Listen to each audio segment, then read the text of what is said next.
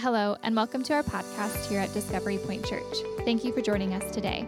We pray this message inspires you and is the beginning of a life-changing relationship with Jesus. Enjoy the message. We're going to spend some time this evening in God's Word. So if you'll pray with me, we'll hear what God has to say to us this evening. Lord, we are thankful for another day that wasn't promised to us. And Lord, as we come to your word, prepare our hearts to receive your word, I pray. As Pastor Gregory said, give us ears to hear. And then Lord, by your Spirit, I pray that you would move us to be more like Jesus today. That because of what you have to say to us today, the thing that people would most see in us would be your Son. And so, Holy Spirit, change us and mature us that we might be about your business and your will today. We love you, Jesus, and we ask these things in your name. And all God's people said, amen. Annie Johnson Flint wrote a poem that was quoted in a book entitled Baker's Pocket Treasury of Religious Verse. And Annie Flint's poem reminds us of both the truths of Scripture and the truths of our very lives today. Her poem is entitled, What God Hath Promised. And it says this, God hath not promised skies always blue, flowers strewn pathways all our lives through. God hath not promised sun without rain, joy without sorrow, peace without pain. But God hath promised strength for the day, rest for the labor, light for the way, grace for the trials, help from above, unfailing sympathy, undying love. Annie Flint's poem reminds us that we're not promised a life that is always going to be joyful, that life won't always be problem-free. But in life, God has promised us strength for the challenges. He's promised that his love would guide us and that his love would assist us. And he's given us the wisdom of his word to remind us that he loves us and that he is concerned for us, even in the difficult times. And it's in those difficult times where, if we're honest with ourselves, gratitude is fleeting. It's hard to find things to be thankful for when we're struggling and dealing with the trials of life. But David has some encouragement for us today. So if you have a Bible, turn with me to Psalm 138. Psalm 138, where over the last few weeks, we as a church body have decided to slow down and to take our time and to be aware of the things that God is doing in our lives. We've decided to pay attention to where God is working so that we can have hearts that are thankful and attitudes of gratitude. And so over the last 3 weeks, we've been focused on Psalm 138, where David has shared his thoughts with us concerning gratitude towards God. In the first two verses of Psalm 138, David promised to praise God with his whole heart, with all that was within him. He promised that even before the false God, and by extension those who worship them, that he would sing praises to God. He promised to bow down towards Jerusalem, towards God's holy temple, when he would pray, so that his face would be towards God. And he promised to give thanks to God's name for God's loving kindness, for God's hesed, for his favor that never ends, and for his truth. After that, we saw in verses 3 and 4 that David said, "In the day that I cried out, you answered." And David records that when he cried out in his struggle, God answered his prayer that day. David says that you made me bold with strength in my soul. And as a result, he shared what God had done with the other kings. And the results are found in verses 5 and 6. That these other kings, when they heard about what Yahweh had done in David's life, they gave thanks to God. And they sang praises to God. Because David chose to share what God had done in his life. And then David reminded us in verses 5 and 6 that God has regard for the lowly, that he has regard for those who are humble. But for those who are haughty, for those who are proud, he is afar off. And I think that's a message for us today. Amen. That when we humble ourselves, God answers. But if it's all about us, well, God's going to take a step back and let our pride bring about a fall. And so that brings us to the last two verses in Psalm 138 this evening, verses 7 and 8, where David closes this psalm with two important truths. The first of which is this: God is always available, even in the difficult times. Hit it again, Stuart. It should come up. God is always available. Always. Always available, even in the difficult times.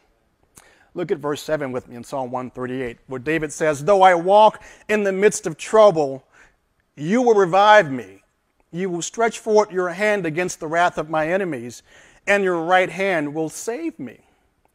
See, David is well aware that we live in a fallen world, much like Annie Johnson Flint's poem.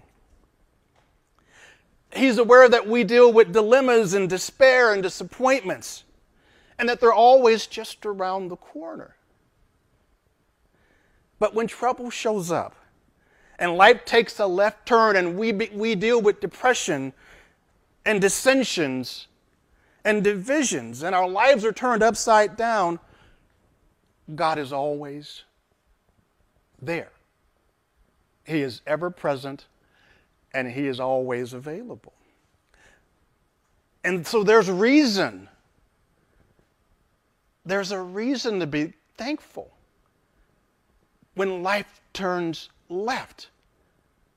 Look at what David says in verse 7. He says, "Though I walk in the midst of trouble," and the idea here is that life for David isn't always peaceful, that he's moving from one problem to the next problem to the next problem.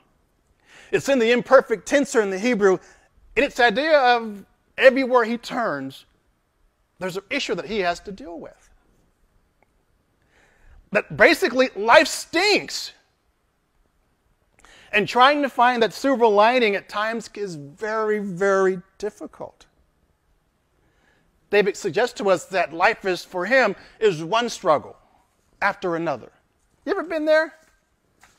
You get finished with one issue and you think, okay, I can breathe, and then something else happens with the car, and the car breaks down, and you got to deal with that, and you get that fixed, and then something else happens. One of the kids kind of loses their mind and goes crazy, and you got to deal with that, and your wife doesn't do what you've told her to do, and it's just kind of like, Lord, what is happening? Amen. This is what David is dealing with.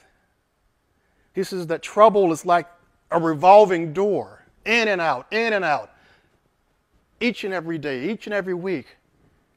And he says, though I live, though I walk in the midst of trouble. Here's something interesting. This word trouble is the Hebrew word tsara. And it means to be in distress.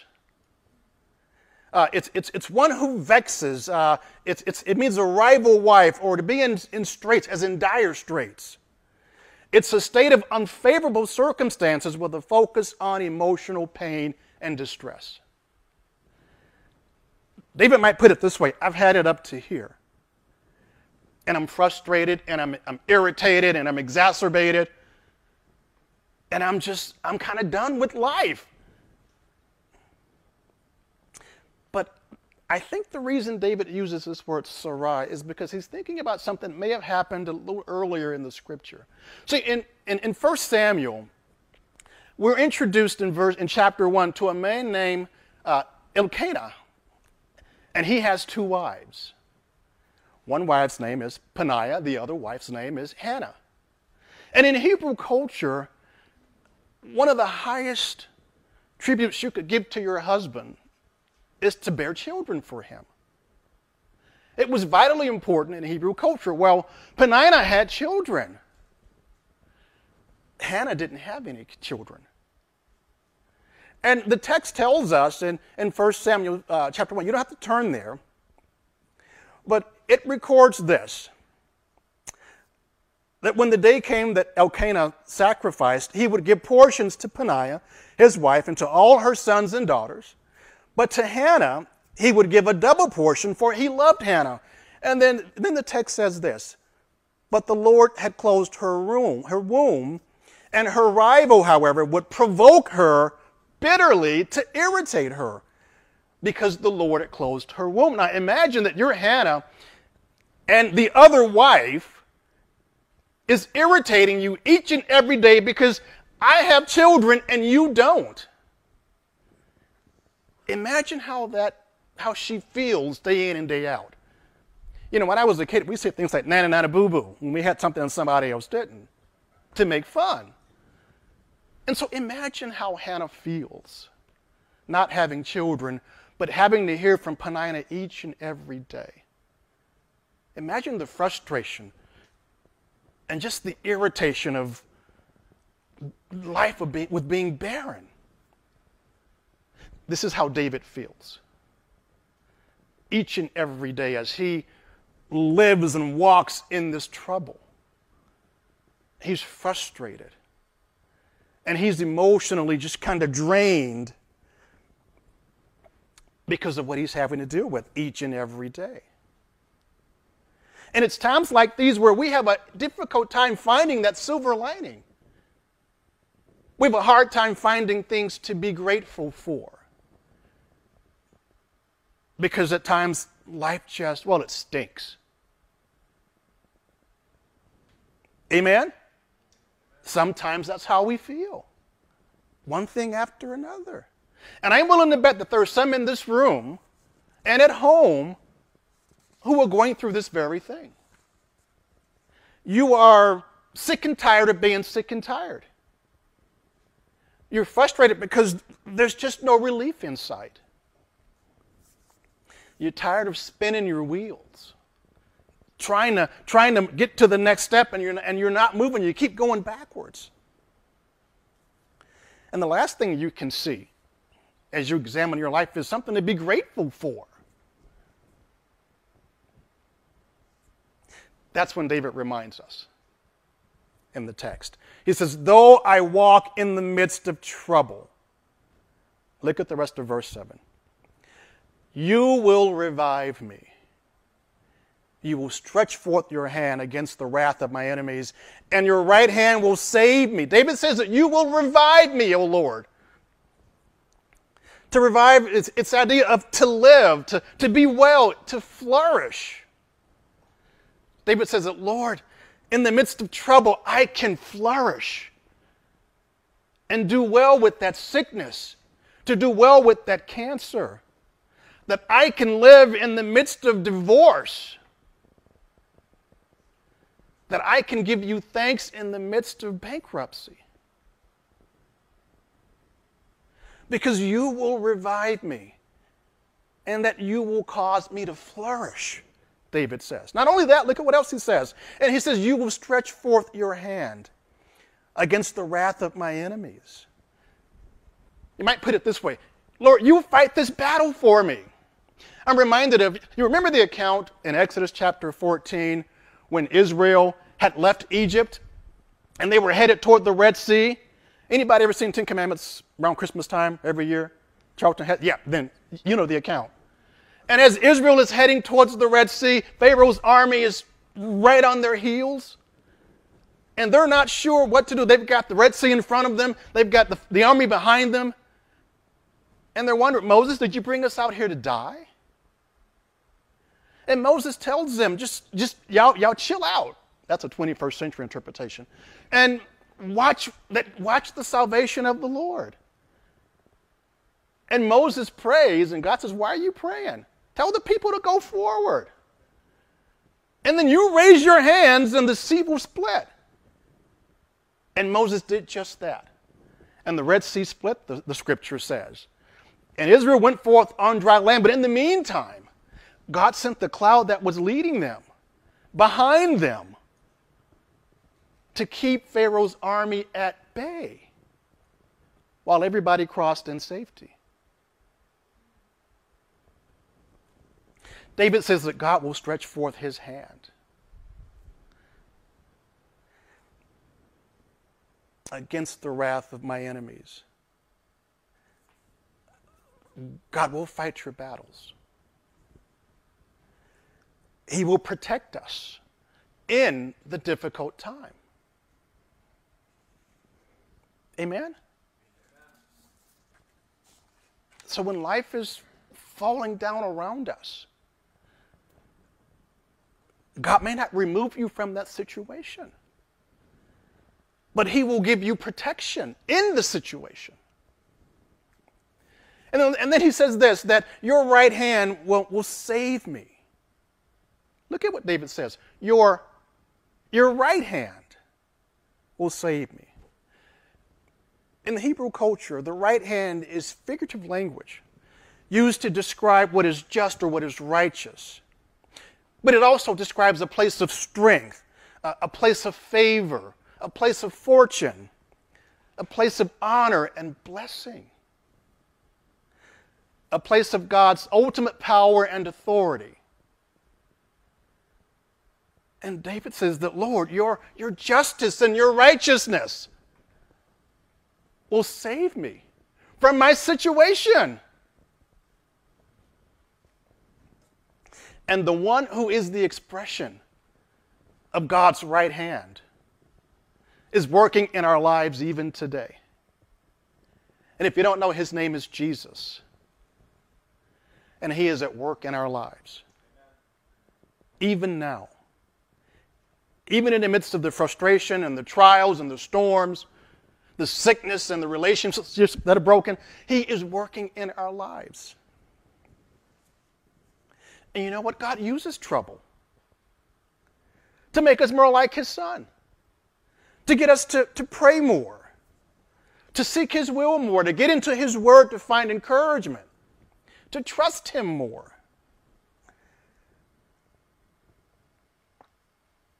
So that we might look like Jesus, totally dependent on the Father for what we need.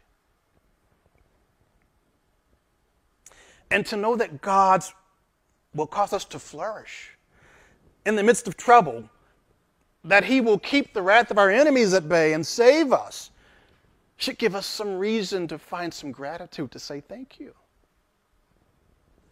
Because God is at work in our lives. Now, if you're still struggling and you're just not convinced by me, listen to the scripture.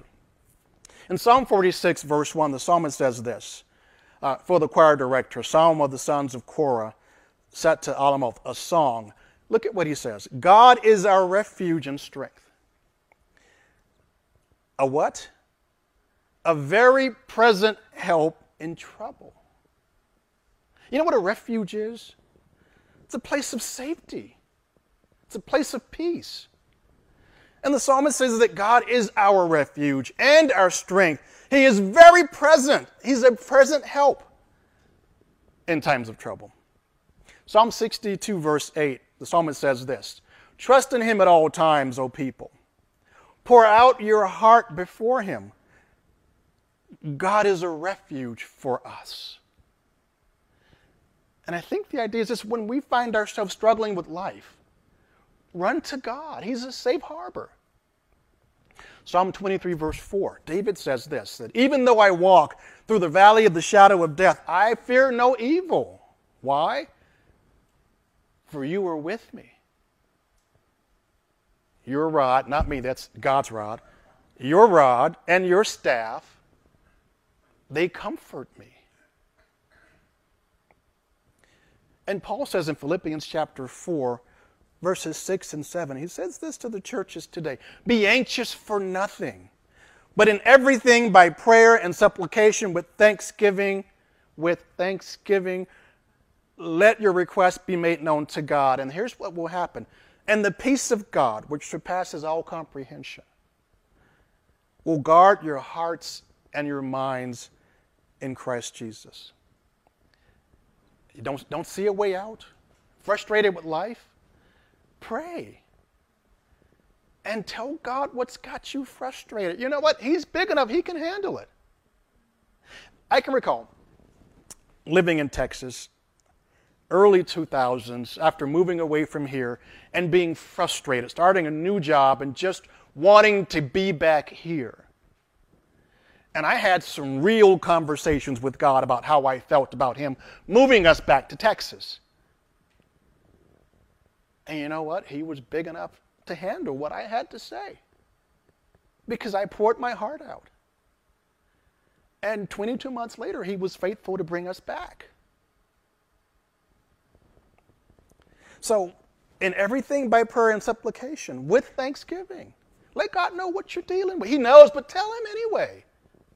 And He promises that He will give you His peace, the peace that will keep you calm when life is just falling down around you. And people will want to know, how can you be so at ease when X, Y, and Z are happening? Well, God's peace, Paul says, will guard your hearts and your minds. Now, it's not this muscle pumping blood throughout our bodies, the heart. But in Hebrew culture, the heart was the seat of the bowels. It's where your will and your thoughts and your emotions came from. He says God's peace will guard that and your mind, the things that we think about, the things that run away with us when we start thinking about our problems too hard. He says that God's peace will guard that in Christ Jesus. And so if you're struggling today with life, with issues, with problems, give it over to God. Have a little talk with Jesus, we used to sing in church. Remember that? And He'll make it right in His time, but He'll make it right. The second truth that David gives us as he closes this section is simply this: God is at work in us through the difficult times. God is at work in us through the difficult times. Look at verse 8 with me in Psalm 138, where David says this: "The Lord will accomplish what concerns me." The Lord will accomplish what concerns me. Look closely at the scripture. You see the capital L, capital O, capital R, capital D in the scripture? That tells us that in the Hebrew, it's God's personal name. It's Yahweh. It's the YHWH. No vowels, all consonants. Not quite sure how to pronounce it. But this is God's personal name. When Moses asked the Lord at the burning bush, "Who do I need to tell Israel is sending me?" He says, "Tell them that I am." That's Yahweh has sent me. Here's the interesting thing. Yahweh is the name of God that identifies His personal relationship with His people. It's connected to God's power and work on behalf of His people to deliver them.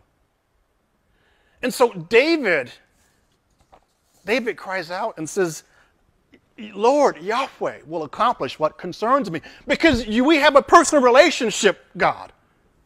Because you care about me. You will accomplish what concerns me. Paul puts it this way in Philippians chapter 1, verse 6. He says, "For I am confident of this very thing, that He who began a good work in me will do" what? will perfect it, will complete it until the day of Christ Jesus. David says, Lord, because we have a personal relationship and because you're working in my life, I'm counting on you to complete your will in me. Whatever that might be.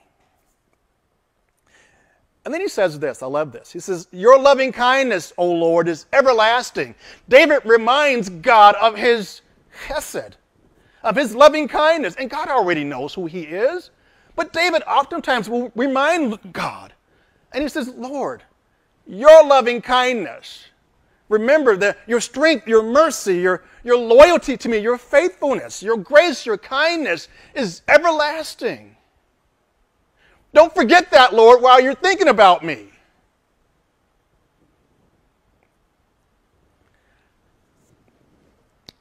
God's loving kindness for his people is everlasting.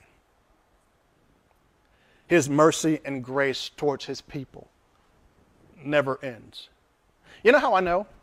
Because he gave the best gift he could ever give for us. And that's his son, Jesus. And so David closes with this, and he gives the Lord another reminder. This is his prayer as he closes. He says simply this, do not forsake the work of your hands. Now, David knows that God isn't finished with him, but he reminds the Lord, don't forsake the work of your hands. It's simply an expression of his heart. Lord, I don't see a way out, and I know that you're still working in my life. Don't stop now. Does that make sense? Yes. And so I don't know what you're dealing with today. I don't know what you're going through, what throes of life you might find yourself in. But understand that God is working through those troubles to make you more like Jesus and to get us to depend on him for everything that we need. He's working it out. And that ought to be reason enough for us to give God thanks and praise. Two observations and then we'll close. Number one, sometimes life can be difficult, but God can cause us to flourish in the difficulty. He can cause us to have a life that is abundant in the struggle. Secondly, God is always for us. And he will use the trials and the difficulties to make us like Jesus. Because in my own life, when an issue would come up, I would get my legal pad and a pen, go sit at my desk or the table, and start to figure out how am I going to get out of this one. And that's just that engineering mind in my head. It says, okay, let's see step one, what I need to do. And I would write out a plan. God wasn't my first flinch. But after going through life and watching God deliver me and save me, situation after situation, my first flinch now is to get on my knees and to go to the Lord. Put the paper and pen aside. Lord, I need you to deliver me, to help me get through this. And God will work through those troubling times to make us more like Jesus. Don't forget the words of David that we read earlier.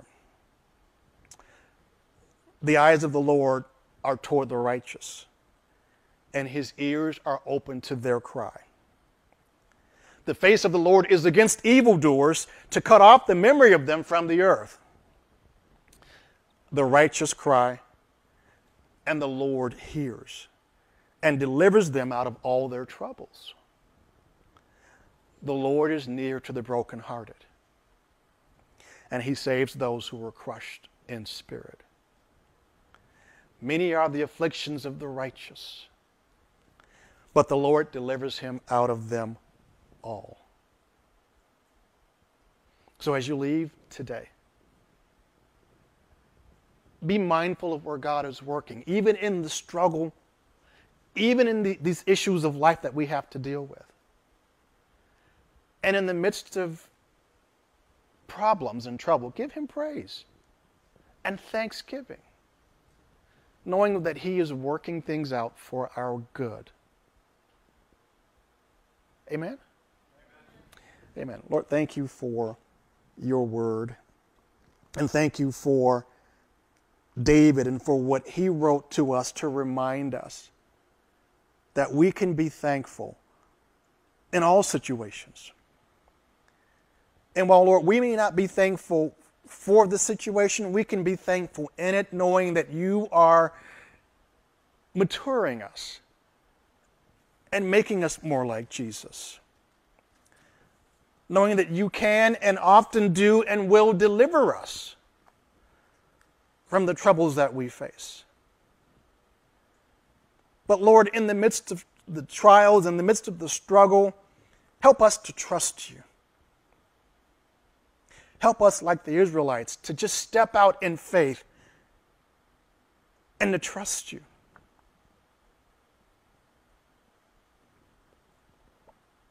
Lord Jesus, we love you. And may we begin today to trust you more and to demonstrate to the world that you are alive forevermore. Like David, help us to be witnesses of the good things that you have done in our own lives, so that those who hear might sing your praises. We love you, Jesus, and we ask these things in your name. And all God's people said, amen. Thank you so much for joining us on our podcast today. We pray you allow this message to transform you to take what you learned and share the love of Jesus to those around you. You can stay informed and connected by following Discovery Point Church on all social media platforms. Thank you, and God bless you.